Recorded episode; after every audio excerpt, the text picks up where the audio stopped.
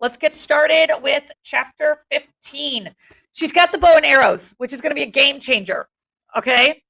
Um, so pay attention to how her thoughts and her strategy change now. Okay. I enter a nightmare from which I wake repeatedly, only to find a greater terror awaiting me. All the things I dread most, all the things I dread for others, manifest in such vivid detail, I can't help but believe they're real. How many tracker jackers got her? Caden? Three. Three. Okay, so she got stung three times. Yeah. Chapter 15.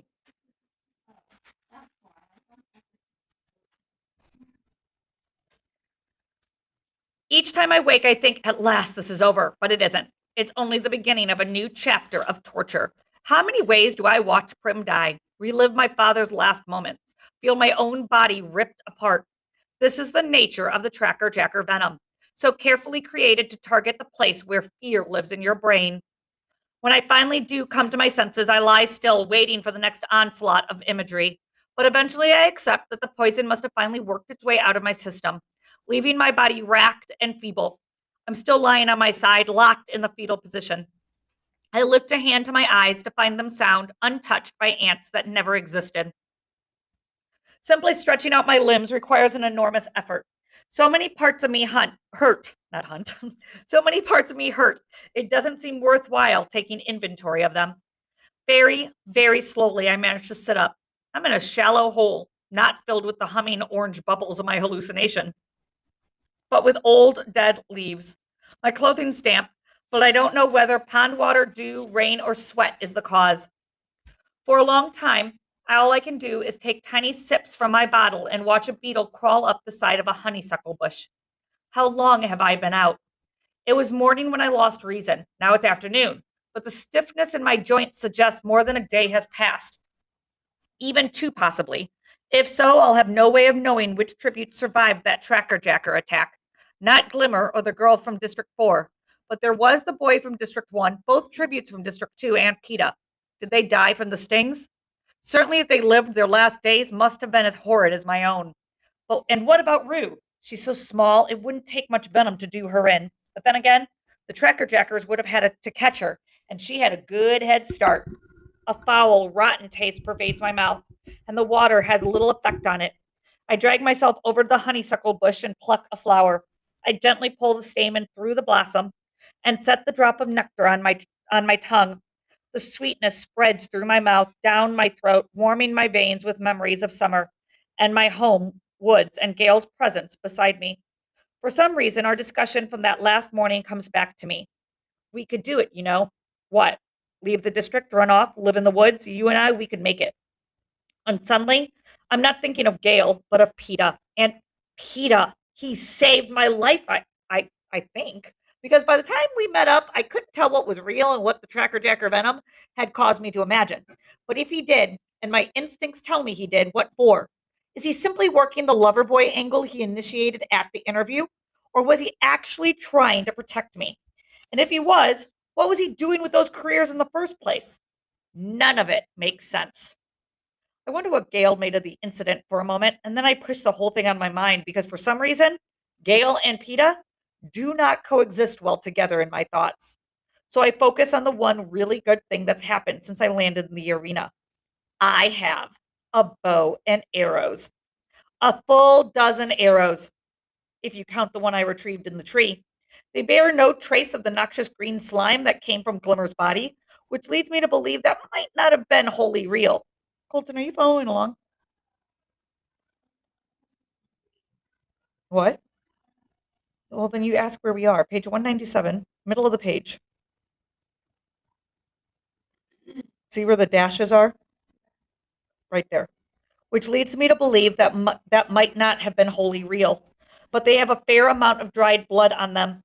I can clean them later, but I do take a minute to shoot a few into a nearby tree. They are more like the weapons in the training center than my ones at home, but who cares? That I can work with. The weapons give me an entirely new perspective on the games. Okay, I told you to watch for that, right? I know, I know I have tough opponents left to face, but I am no longer merely prey that runs and hides or takes desperate measures. If Cato broke through the trees right now, I wouldn't flee. I'd shoot. I find I'm actually anticipating that moment with pleasure. But first, I have got to get some strength back in my body. I'm very dehydrated again, and my water supply is dangerously low. The little padding I was able to put on by gorging myself during prep time in the Capitol is gone, plus several more pounds as well. My hip bones and ribs are more prominent than I remember them being since those awful months after my father's death. And then there are my wounds to contend with burns, cuts, and bruises from smashing into trees and three tracker jackers stings, which are as sore and swollen as ever. I treat my burns with the ointment and try dabbing a bit on my stings as well, but it has no effect on them. My mother knew a treatment for them, some type of leaf that could draw out the poison, but she seldom had cause to use it and I don't even remember its name, let alone its appearance. Water first, I think. You can hunt along the way now. It's easy to see the direction I came from by the path of destruction my crazed body made through the foliage. So I walk off in the other direction, hoping my enemies will lie locked in the surreal world of Tracker Jacker venom. I can't move too quickly. My joints reject any abrupt motions. But I establish the slow hunter's tread I use when I'm tracking game. Within a few minutes, I spot a rabbit and make my first kill with the bow and arrow. It's not my usual clean shot through the eye, but I'll take it. After about an hour, I find a stream, shallow but wide, and more than sufficient for my needs. The sun's hot and severe, so while I wait for my water to purify, I strip down to my underclothes and wade into the mild current. I'm filthy, filthy from head to toe. I try splashing myself, but eventually just lie down in the water for a few minutes, letting it wash off the soot and the blood and skin that has started to peel off my burns. After rinsing out my clothes and hanging them on bushes to dry, I sit on the bank in the sun for a bit, untangling my hair with my fingers. My appetite returns and I eat a cracker and a strip of beef. With a handful of moss, I polish the blood from my silver weapons. Refreshed, I treat my burns again, braid back my hair, and dress in the damp clothes, knowing the sun will dry them soon enough. Following the stream again against its current seems the smartest course of action. I'm traveling uphill now, which I prefer, with a source of fresh water not only for myself but possible game. I easily take out a strange bird that must be some form of wild turkey. Anyway, it looks plenty edible to me. By late afternoon, I decide to build a small fire to cook the meat, betting that dusk will help conceal the smoke, and I can quench the fire by nightfall. I clean the game, take extra care with the bird, but there's nothing alarming about it. Once the feathers are plucked, it's no bigger than a chicken, but it's plump and firm, I've just placed the first lot over the coals when I hear the twig snap. In one motion, I turn on the, on the sound, bringing the bow and arrow to my shoulder. There's no one there. No one I can see anyway. Then I spot the tip of a child's boot just peeking out from behind the trunk of a tree. My shoulders relax and I grin. She can move through the woods like a shadow. You have to give her that. How else could she have followed me? The words come out of my mouth before I can stop them. You know, they're not the only ones who can form alliances, I say. For a moment, no response. Then one of Rue's eyes edges around the trunk. You want me for an ally? Why not? You saved me with those tracker jackers. You're smart enough to still be alive, and I can't seem to shake you anyway, I say. She blinks at me, trying to decide. You hungry? I can see her swallow hard, her eyes flickering to the meat. Come on then. I've had two kills today. Rue tentatively steps out into the open. I can fix your stings. Can you? I ask. How? She, t- she digs into the pack she carries and pulls out a handful of leaves. I'm almost certain they're the ones my mother uses. Where'd you find those? Just around. We all carry them when we work on the, in the orchards. They left a lot of nests there, says Rue. There are a lot here too. That's right. You're District 11, agriculture. Okay, where are you supposed to be putting that information? We already knew District 11? Oh, ignore me then. You all do anyway?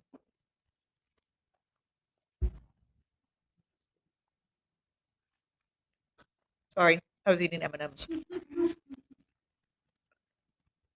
Orchards, huh? That must be how you can fly around the trees like you've got wings. Rue smiles. I've landed on one of the few things she'll admit pride in. Well, come on then. Fix me up. I plunk down by the fire and roll up my pant leg to reveal the sting on my knee. To my surprise, Rue places a handful of leaves into her mouth and begins to chew them. My mother would use other methods, but it's not like we have a lot of options. After a minute or so, Rue presses a gloppy green wad of chewed leaves and spit on my knee. Now I know that sounds absolutely disgusting, but when you're in the arena, you do what you got to do, right? yeah, Zane's like, yes, completely. Oh, the sound comes out of my mouth before I can stop it. It's as if the leaves are actually leeching the pain right out of the sting. Rue gives a giggle. Luckily, lucky you had the sense to pull the stingers out, or you'd be a lot worse. To my neck, to my cheek, I almost beg. Rue stuffs another handful of leaves in her mouth, and soon I'm laughing because the relief is so sweet. I notice a long burn on Rue's forearm. I've got something for that. I set aside my weapons and anoint her arm with the burn medicine. You have good sponsors, she says longingly. Have you gotten anything yet? I ask. She shakes her head. You will, though, watch. The closer we get to the end, the more people will realize how clever you are. I turn the meat over. You weren't joking about wanting me for an ally? She asks. No, I meant it, I say. I can almost hear Haymitch groaning as I team up with the wispy child. But I want her because she's a survivor and I trust her. And why not why not admit it? She reminds me of Prim. Okay, she says, and holds out her hand. We shake. It's a deal. Of course, this kind of deal can only be temporary, but neither of us mentions mentions that. Rue contributes a big handful of some sort of starchy root to the meal. Roasted over the fire, they have the sharp, sweet taste of parsnips. She recognizes the bird too, too. Some wild thing called a grosling in her district. She says sometimes a flock will wander into the orchard and they get a decent lunch that day. For a while, all conversation stops as we fill our stomachs. Hey, you guys, there is a page in your workbook that asks you about District 11 and District 12, the similarities and differences. This is the chapter where you're going to get all that information because Rue's going to tell us about her district.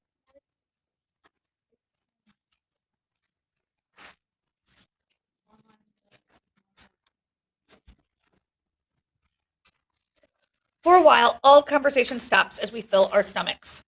The grosling has delicious meat that's so fatty the grease drips down your face when you bite into it. Oh, says Rue with a sigh, I've never had a whole leg to myself before. I'll bet she hasn't. I'll bet meat hardly ever comes her way. Take the other, I say. Really? She asks.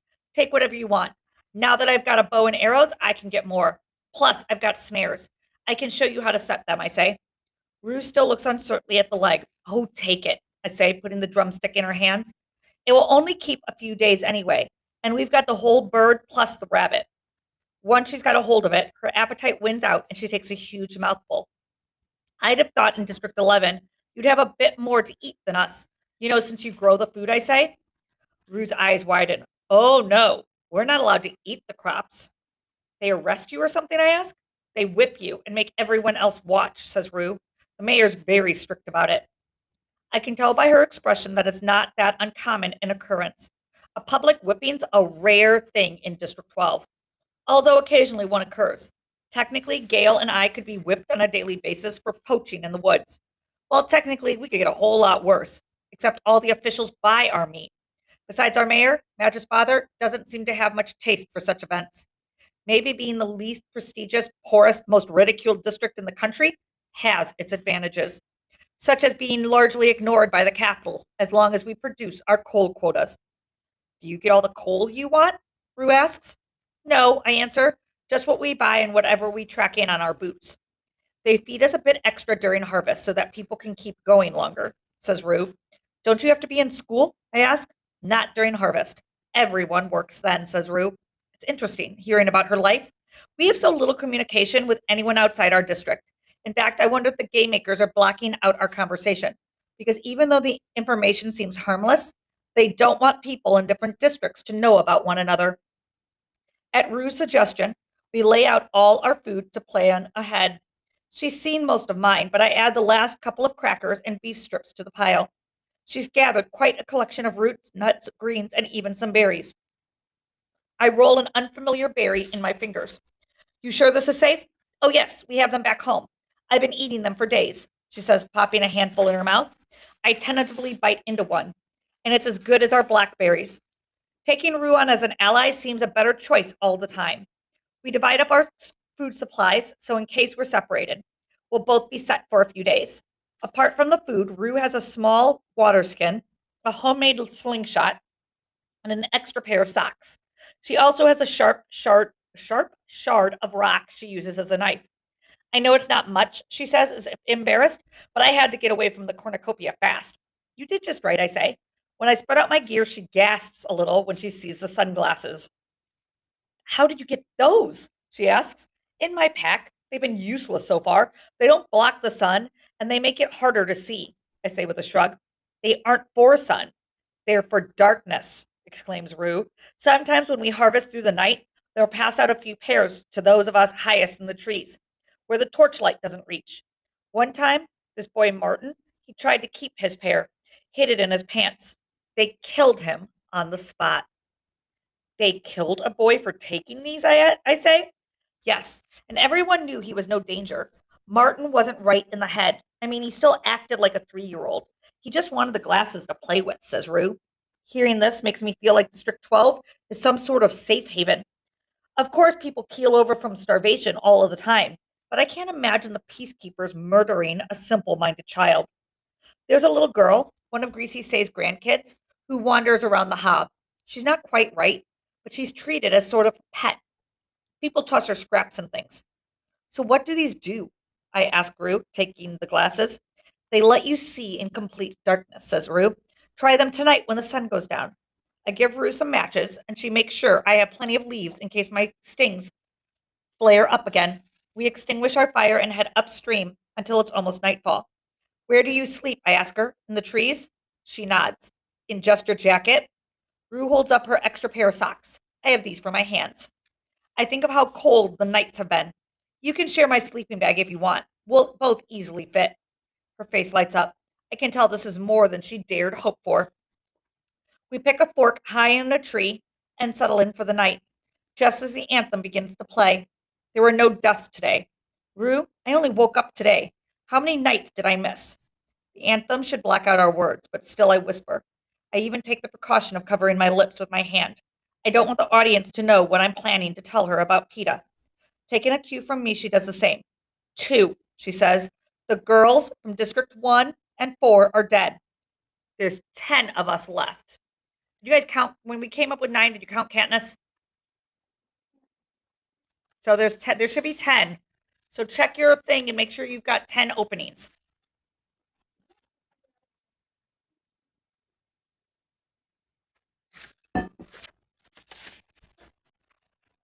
Something strange happened. At least I think it did. It might have been the tracker jacker venom making me imagine things, I say. You know the boy from my district, Peeta? I think he saved my life, but he was with the careers. He's not with them now, she says. I spied on their base camp by the lake. They made it back before they collapsed from the stingers, but he's not there. Maybe he did save you and had to run. I don't answer. If, in fact, Peeta did save me, I'm in his debt again. And this can't be paid back. If he did, it was all probably just part of his act. You know, to make people think he's in love with me? Oh, says Ruth thoughtfully. I didn't think that was an act. Of course it is, I say. He worked it out with our mentor. The anthem ends and the sky goes dark. Let's try out these glasses. I pull out the glasses and slip them on. Rue wasn't kidding. I can see everything from the leaves on the trees to a skunk strolling through the bushes a good 50 feet away. I could kill it from here if I had mind to. I could kill anyone. I wonder who else got a pair of these, I say. The careers have two pairs, but they've got everything down by the lake, Rue says. And they're so strong. We're strong too, I say, just in a different way. You are, you can shoot, she says. What can I do? You can feed yourself. Can they? I ask. They don't need to. They have all those supplies, Rue says. Say they didn't. Say the supplies were gone. How long would they last? I say. I mean, it is the Hunger Games, right? But Katniss, they're not hungry, says Rue. No, they're not. That's the problem, I agree. And for the first time, I have a plan. A plan that isn't motivated by the need for flight and evasion, an offensive plan. I think we're going to have to fix that, Rue. I like Ruth. Yeah. Okay, so I'm going to read one more chapter.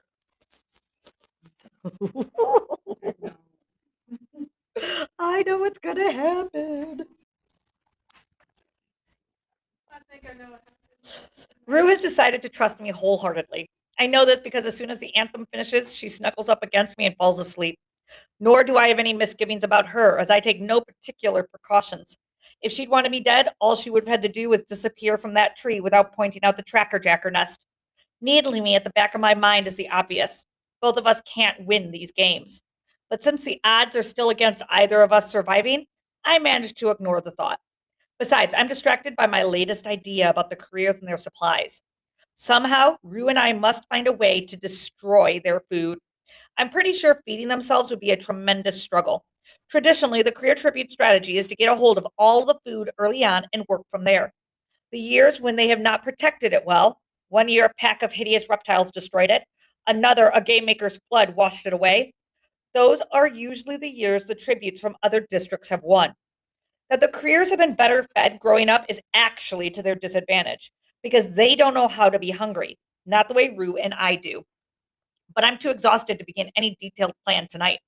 My wounds recovering, my mind still a bit foggy from the venom, and the warmth of Rue at my side, her head cradled on my shoulder, have given me a sense of security. I realize for the first time how very lonely I've been in the arena, how comforting the presence of another human being can be. I give in to my drowsiness, resolving that tomorrow the tables will turn. Tomorrow, it's the careers who will have to watch their backs. The boom of the cannon jolts me awake. The sky's streaked with light, the birds already chattering. Rue perches in a branch across from me, her hands cupping something. We wait, listening for more shots, but there aren't any. Who do you think that was? Can't help thinking of Peeta. I don't know. It could have been any of the others, says Rue. I guess we'll know tonight. Who's left again? I ask. The boy. So we're going to get a list of who's left. So you might want to check to make sure that you have the same people. The boy from district, the boy from district one, both tributes from district two, the boy from three, Thresh and me, and you and Peeta. Says Rue. That's eight. Wait, and the boy from 10, the one with the bad leg. He makes nine. There's someone else, but neither of us can remember who it is. Who are they missing? Aspen?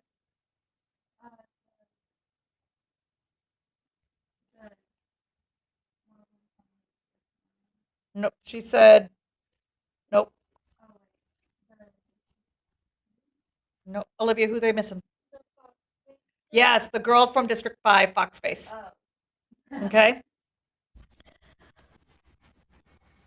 There's somebody else, but neither of us can remember who it is. I wonder how that last one died, says Rue. No telling, but it's good for us. A death should hold the crowd for a bit. Maybe we'll have time to do something before the game makers decide they've been moving too slowly, I say. What's in your hands? Breakfast, says Rue. She holds them out, revealing two big eggs. What kind are those? I ask. Not sure. They're a marshy there's a marshy area over that way. Some kind of water bird, she says. It'd be nice to cook them, but neither of us wants to risk a fire. My guess is the tribute who died today was a victim of the careers, which means they've recovered enough to go be back in the games. We each suck out the insides of an egg, eat a rabbit leg, and some berries. It's a good breakfast anyway. Ready to do it? I say, pulling on my pack. Do what? says Rue. But by the way she bounces up, you can tell she's up for whatever I propose.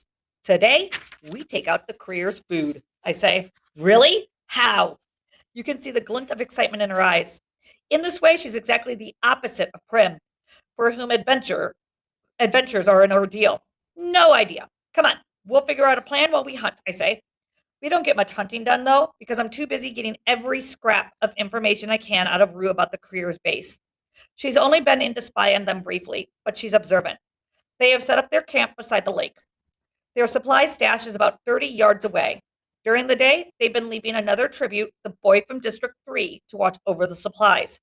The boy from District 3? I ask. He's working with them? Yes, he stays at the camp full time. He got stung too when they drew the tracker jackers in by the lake, says Rue. I guess they agreed to let him live if he acted as their guard, but he's not very big. What weapon does he have? I ask. Not much that I can see, a spear. He might be able to hold a few of us off with that, but Thresh could kill him easily, says Rue.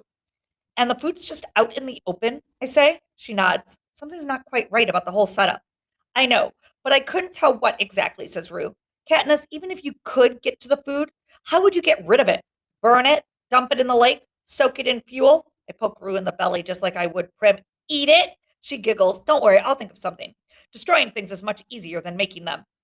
For a while, we dig roots, we gather berries and greens, we devise a strategy in hushed voices. And I come to know Rue, the oldest of six kids, fiercely protective of her siblings, who gives her rations to the younger ones, who forages in the meadow in a district where the peacekeepers are far less obliging than ours. Rue, who, when you ask her what she loves most in the world, replies of all things, music. Music, I say, in our world, I rank music somewhere between hair ribbons and rainbows in terms of usefulness. At least a rainbow gives you a tip about the weather. We have a lot of time for that. We sing at home, at work too. That's why I love your pin, she says, pointing at the mockingjay that I've forgotten about. You have mockingjays, I ask. Oh, yes. I have a few that are my special friends. We can sing back and forth for hours. They carry messages for me, she says. What do you mean? I say. I'm usually up highest, so I'm the first to see the flag that signals quitting time. There's a special little song I do, says Rue. She opens her mouth and sings a little four note run in a sweet, clear voice. And the mockingjays spread it around the orchard.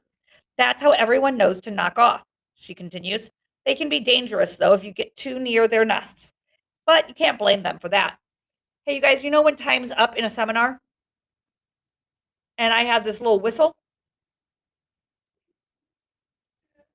It is the mockingjay. It's her signal. It's the mockingjay. That's what it is. I wonder if I got it.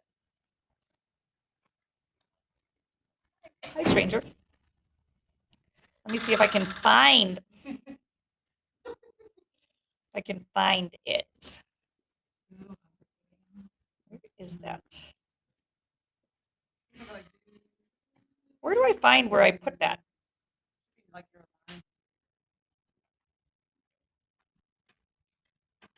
I go to alarm. Alarm. Oh yeah, here it is. See? That's the Mockingjay tune. Got it? She's met up with Rue, Mrs. Behrens. I unclasp the pin and hold it out for her. Here, you take it. It has more meaning for you than me. Oh no, says Rue, closing my fingers back over the pin. I like to see it on you. That's how I decided I would trust you. Besides, I have this. She pulls a necklace woven out of some kind of grass from her shirt. On it hangs a roughly carved wooden star, or maybe it's a flower. It's a good luck charm. Well, it's worked so far, I say, pinning the mockingjay back on my shirt. Maybe you should just stick with that. By lunch, we have a plan.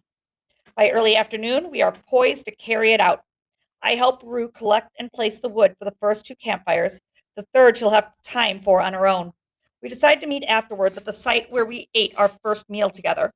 The stream should help guide me back to it. Before I leave, I make sure Rue's well stocked with food and matches. I even insist she take my sleeping bag in case it's not possible to rendezvous by nightfall. What about you? Won't you be cold? She asks. Not if I pick up some pick up another bag down by the lake, I say. You know, stealing isn't illegal here, I say with a grin. At the last minute, Rue decides to teach me her mockingjay signal, the one she gives to indicate that the day's work is done. It might not work, but if you hear the mockingjay singing it, you'll know I'm okay, only I can't get back right away. Are there many mockingjays here? I ask. Haven't you seen them? They've got nests everywhere, she says. I have to admit, I haven't noticed. Okay, then. If all goes according to plan, I'll see you for dinner, I say. Unexpectedly, Ruth throws her arms around me. I only hesitate a moment before I hug her back. You be careful, she says to me. You too, I say. I turn and head back to the stream, feeling somehow worried about Rue being killed, about Rue not being killed, and the two of us being left for last, about leaving Rue alone, about leaving Prim alone back home. No, Prim has my mother and Gale and a baker who has promised she won't go hungry. Rue has only me. Once I reach the stream, I have only to follow it downhill to the place I initially picked it up after the tracker jacker attack.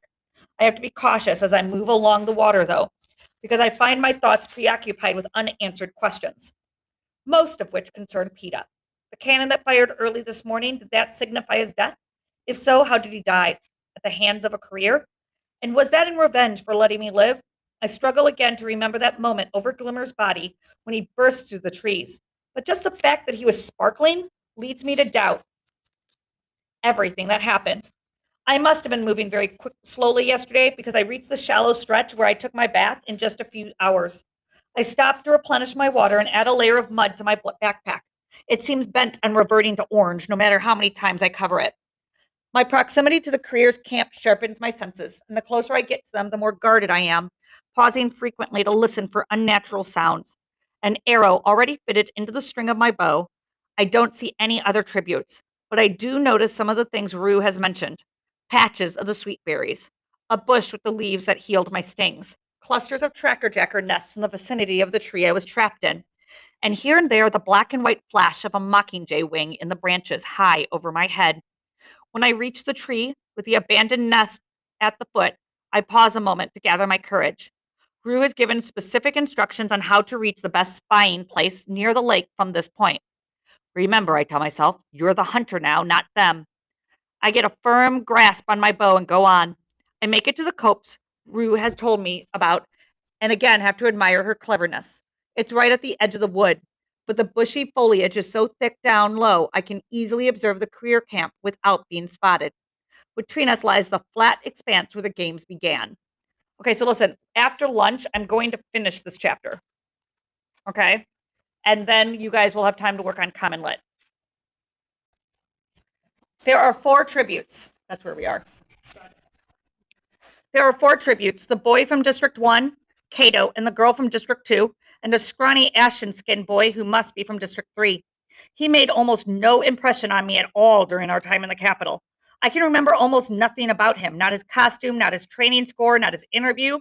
Even now, as he sits there fiddling with some kind of plastic box, he's easily ignored in the presence of his large and domineering companions. But he must be of some value, or they wouldn't have bothered to let him live.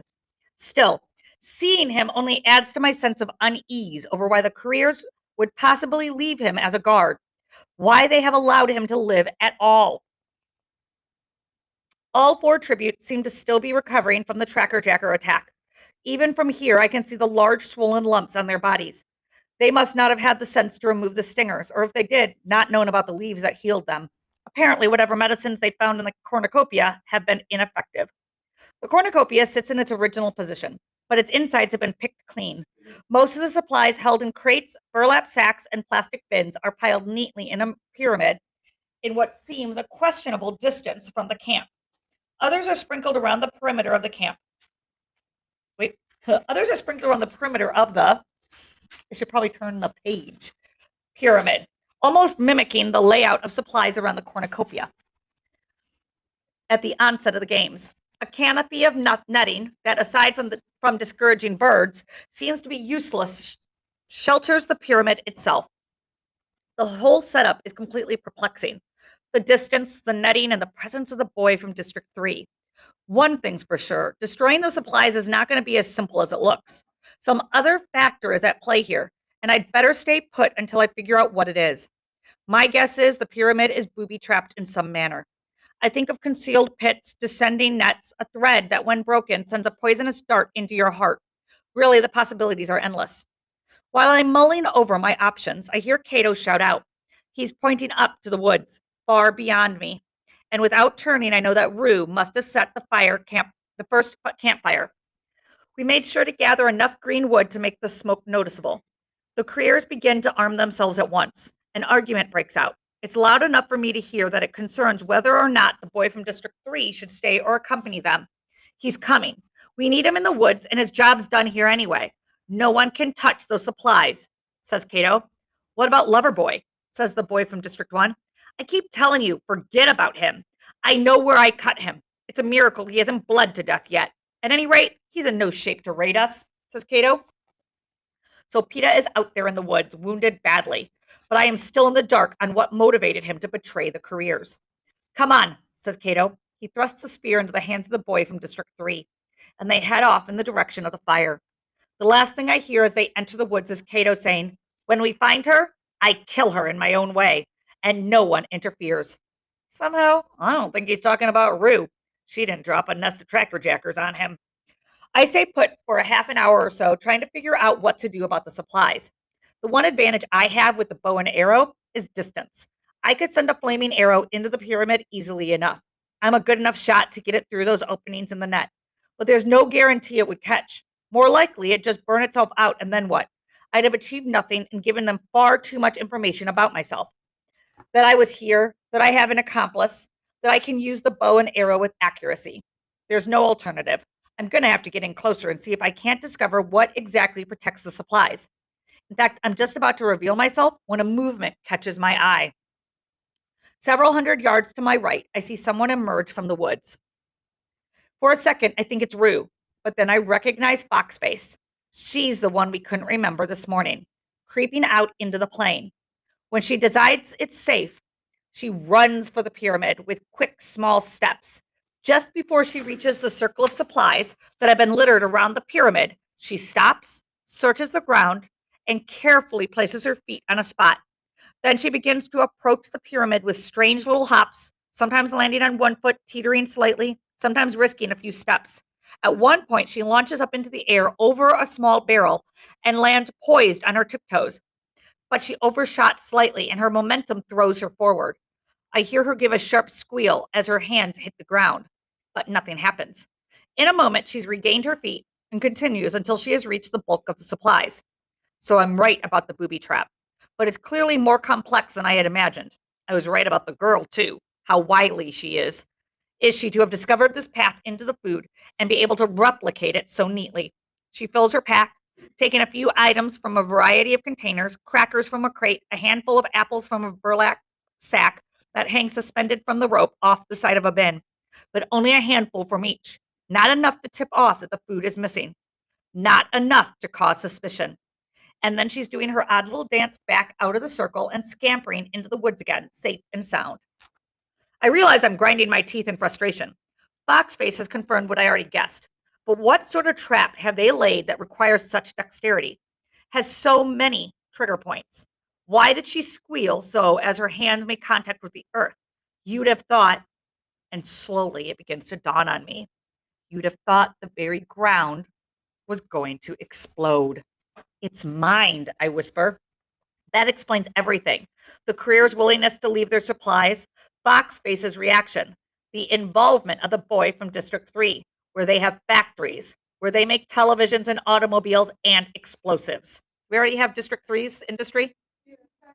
Okay. But where did he get them? In the supplies? That's not a sort of weapon that game makers usually provide, given that they like to see the tributes draw blood personally. I slip out of the bushes and cross to one of the round metal plates that lifted the tributes into the arena. The ground around it has been dug up and patted back down. The landmines were disabled after 60 seconds. We stood after the 60 seconds we stood on the plate, but the boy from District 3 must have managed to reactivate them. I've never seen anyone in the games do that. I bet it came as a shock even to the game makers. Well, hooray for the boy from District 3 for putting one on, over on them. But what am I supposed to do now? Obviously, I can't go strolling into that mess without blowing myself sky high. As for sending in a burning arrow, that's more laughable than ever. The mines are set off by pressure. It doesn't have to be a lot either. One year, a girl dropped her token, a small wooden ball, while she was at her plate, and they literally had to scrape bits of her off the ground. My arm's pretty good. I might be able to chuck some rocks in there and set off what? Maybe one mine? That could start a chain reaction, or could it? Would the boy from District 3 have placed the mines in such a way that a single mine would not disturb the others, thereby protecting the supplies but ensuring the death of the invader? Even if I only blew up one mine, I draw the careers back down on me for sure. And anyway, what am I thinking? There's that net clearly strung to deflect any such attacks. Besides, what I really need is to throw about 30 rocks in there at once, setting off a big chain reaction, demolishing the whole lot. I glance back up at the woods. The smoke from Rue's second fire is wafting towards the sky. By now, the careers have probably begun to suspect some sort of trick. Time is running out. There is a solution to this. I know there is. If I can only focus hard enough. I stare at the pyramid, the bins, the crates, too heavy to topple over with an arrow. Maybe one contains cooking oil, and the burning arrow idea is reviving when I realize I could end up losing all 12 of my arrows and not get a direct hit on, on an oil bin since I'd just be guessing. I'm genuinely thinking of trying to recreate Foxface's trip to the pyramid in hopes of finding a new means of destruction when my eyes light on the burlap bag of apples. I could sever the rope in one shot. Didn't I do as much in the training center? It's a big bag, but it might only be good for one explosion.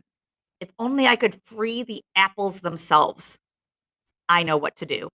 I move into range and give myself three arrows to get the job done. I place my feet carefully, block out the rest of the world as I take meticulous aim. The first arrow tears through the side of the bag near the top, leaving a split in the burlap. The second widens it to a gaping hole. I can see the first apple teetering when I let the third arrow go, catching the torn flap of burlap and ripping it from the bag. For a moment, everything's frozen in time. Then the apple spilled to the ground, and I'm blown backwards into the air. And I'm still leaving you guys on that cliffhanger. Aspen space